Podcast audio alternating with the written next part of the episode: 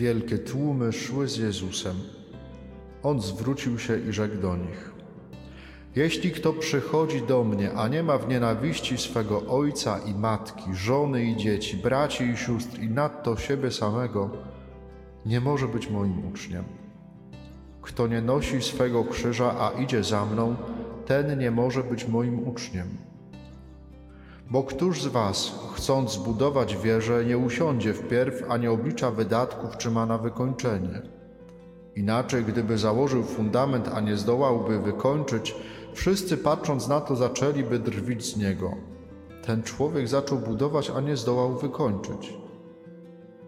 Albo który król, mając wyruszyć, aby stoczyć bitwę z drugim królem, nie usiądzie wpierw i nie rozważy, czy w dziesięć tysięcy ludzi może stawić czoło temu, który z dwudziestu tysiącami nadciąga przeciw niemu.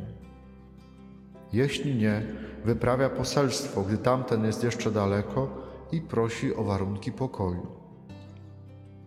Tak więc nikt z Was, kto nie wyrzeka się wszystkiego, co posiada, nie może być moim uczniem. Bardzo ciekawe zestawienie e, biblijnych fragmentów dzisiaj dostajemy w liturgii słowa. No bo w pierwszym czytaniu e, święty Paweł we fragmencie 13 rozdziału listu do Rzymian zachęca nas do miłości drugiego człowieka, do miłości bliźniego. I mówi, co też jakoś parafrazując Pana Jezusa, to co Pan e, mówi, że to przykazanie, w tym przykazaniu miłości streszczają się wszystkie inne przykazania, że miłość jest wypełnieniem wszystkich przykazań. Wszystko streszcza się w miłości. Natomiast jak otwieramy dzisiejszą Ewangelię, no to pierwsze, na takie pierwsze słuchanie, no to Pan Jezus mówi o nienawiści do swego ojca, matki, żony, dzieci, braci, sióstr, nadto i siebie samego, nienawiści siebie samego. I mówi, że kto nie, nie, nie nienawidzi się tych wszystkich osób, włącznie z samym sobą, nie może być jego uczniem. Jak to ze sobą połączyć? Pierwsza rzecz, żeby zrozumieć tą dzisiejszą Ewangelię, to musimy jakoś troszeczkę wczuć się na tyle, na ile potrafimy w tą mentalność wschodu, która posługuje się pewnymi obrazami.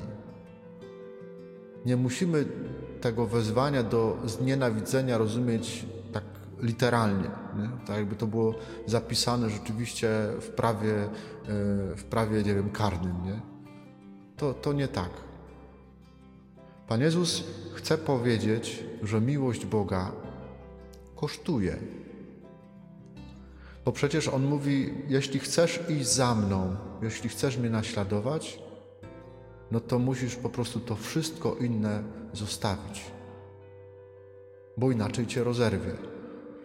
Jak się przywiążesz do, do różnych rzeczy to, i pójdziesz za Jezusem, to cię rozerwie. No, no nie można iść w dwóch kierunkach naraz. Musisz to zostawić. Musisz wybrać. Więc mamy tu mowę tak naprawdę o tym, o wezwanie do tego, że e, do takiej radykalnej Pana Boga. Na ile jesteśmy tylko w stanie to, to zrobić. E, Pan Jezus chce nam powiedzieć, że po prostu miłość kosztuje. Jeśli coś jest kosztowne, czyli drogocenne, czyli piękne, ważne, mówimy o kosztownościach, nie? czyli o rzeczach pięknych, które, na które też warto patrzeć, które są godne pożądania. To samo to słowo, że coś jest kosztowne, zawiera w sobie to stwierdzenie, że ono również kosztuje. Ta miłość za darmo nie przyjdzie. Jeśli coś jest kosztownego, no to za darmo nikt nam tego nie da.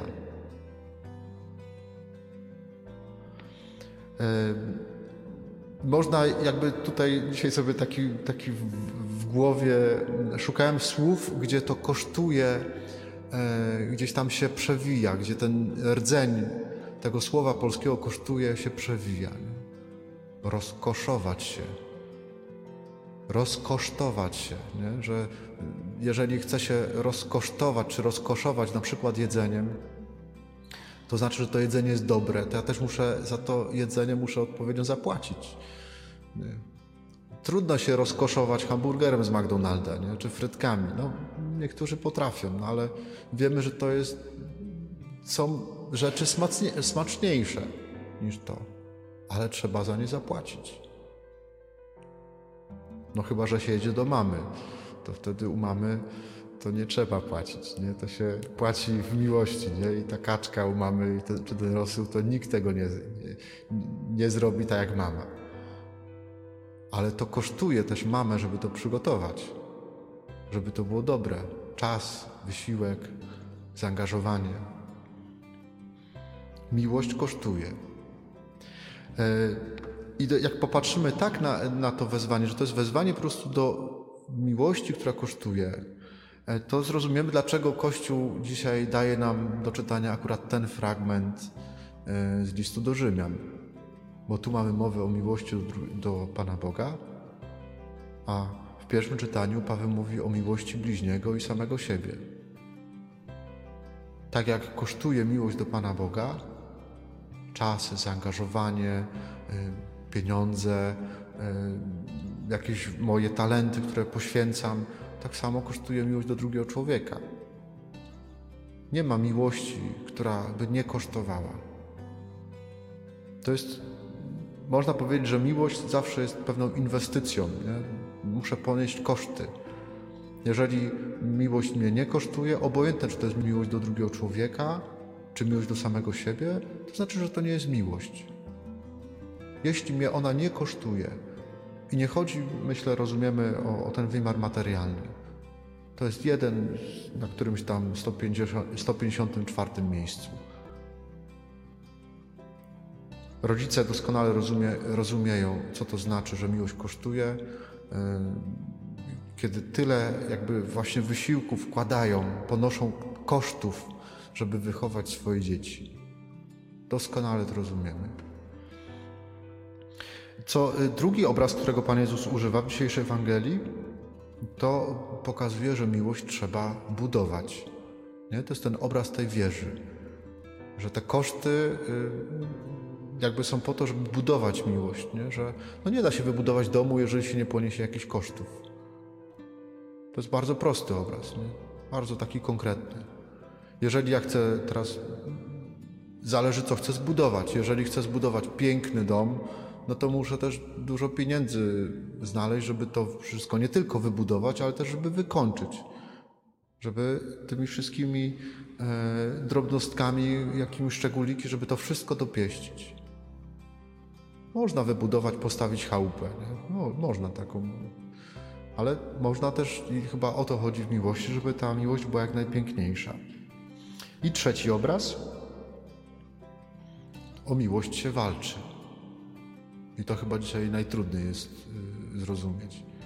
Pierwsza rzecz, że dzisiaj wielu ludzi e, bierze się za budowę e, miłości, na przykład domu rodzinnego, małżeństwa, bierze się, wchodzi w małżeństwo, no nie mając po prostu na tę budowę, nie będąc przygotowanym jakby duchowo, nie, nie, nie mając kapitału, który mogliby zainwestować, albo nie chcą nawet ponosić żadnych kosztów. Nie da się nic budować. Ale też są takie sytuacje, kiedy to mamy ten trzeci obraz Ewangelii, kiedy o miłość po prostu trzeba walczyć. I to też kosztuje. Po co te wszystkie koszty? No to pokazuje nam dzisiejszy psalm. Jakby pokazuje zyski z tych kosztów. Że to nie są pieniądze wyrzucone w błoto, choć czasami się tak wydaje, bo ktoś może te ten nasz pięknie wybudowany dom e, zlekceważyć. E, ktoś może te wszystkie nasze koszty, to cośmy ponieśli po to, żeby zbudować miłość, jakąś piękną relację, e, ktoś może to wyśmiać, jakoś tam poniżyć, ale u Pana Boga nic się nie traci. Wszystko, co ofiarujemy, to wszystko wraca. I to widać pięknie w Eucharystii. Nie? I to wraca na niesamowitym poziomie. Przynosimy do ołtarza chleb, wino które symbolizują to, czym żyjemy, a to Pan Jezus to, Pan Bóg to w banku Ducha Świętego wszystko e, nabiera mocy i dostajemy nie, już nie chleb i wino, takie proste rzeczy, tylko dostajemy pod postaciami żywego Boga. I to jest ta logika Pana Boga. Inwestujemy drobnostki, a Pan Bóg dostajemy nie, nie, nie, nieprzewidzianie więcej, niż żeśmy zainwestowali. I psalm też dzisiejszy też to pokazuje. Błogosławiony człowiek, który służy Panu i wielką radość znajduje w Jego przykazaniach. To jest ta inwestycja, nie? ale też już powiedziane, też zysk jakie. Błogosławiony, czyli szczęśliwy, ten, kto słucha przekazań, kto je wypełnia, kto ponosi koszty na to, żeby kochać. Jaki, jakie, będą, yy, jakie będą profity z tego? Potomstwo Jego będzie potężne na ziemi, dostąpi błogosławieństwa pokolenie prawych. I to musimy znowu wejść w tą mentalność żydowską, gdzie to potomstwo było największym skarbem. Największy skarb, jaki może być, to było potomstwo. On wschodzi w ciemnościach jak światło dla prawych, łagodny, miłosierny i sprawiedliwy. Dobrze się wiedzie człowiekowi, który z litości pożycza i swymi sprawami zarządza uczciwie. Pan Bóg takiego człowieka nie opuści. Jedno słowo na dziś, które proponuję, to słowo koszty. Żebyśmy, nie żeby robić teraz sobie taki rachunek, zestawienie, bilans, można też tak zrobić, nie? Ale, ale możliwe, że wyjdzie z tego jakieś takie zniechęcenie, bo te, te profity przychodzą w przeróżny sposób, czasami niezauważalne. Nie, za, nie zauważamy tego, co Pan Bóg nam daje, ile od, nie, ile od Niego otrzymujemy. Ale słowo koszty proponuję dzisiaj, żebyśmy e, z nim pochodzili, e, żebyśmy zastanowili się nad tym, ile mnie kosztuje miłość Pana Boga, miłość drugiego człowieka, miłość samego siebie. Pamiętacie kilka lat temu, może niektórzy na pewno pamiętają, miałem rekolekcję tutaj i mówiliśmy o tych trzech miłościach. I wtedy mówiłem też o tym, że, że najpiękniej jest gdy, gdy te trzy miłości do Pana Boga, do drugiego człowieka i do samego siebie, one są w takich równych, w takich proporcjach, nie? W równ, mają tę samą wartość. Oczywiście to jest pewien ideał, ale do tego ideału trzeba dążyć. Żebyśmy e, potrafili rzeczywiście ponieść koszty do, dla, dla miłości Pana Boga, żebyśmy potrafili ponieść koszty dla miłości drugiego człowieka, ale też żebyśmy nie zaniedbywali siebie. Miłość samych siebie też kosztuje. Więc prośmy dzisiaj o to, byśmy byli e, chętni do poniesienia kosztów miłości, po to, żeby też tej miłości, którą Pan Bóg nam daje z powrotem, i też inni ludzie, bo to, bo to miłość wraca. Co dasz, to to wróci żebyśmy ponosząc koszty, mogli też te miłości zakosztować.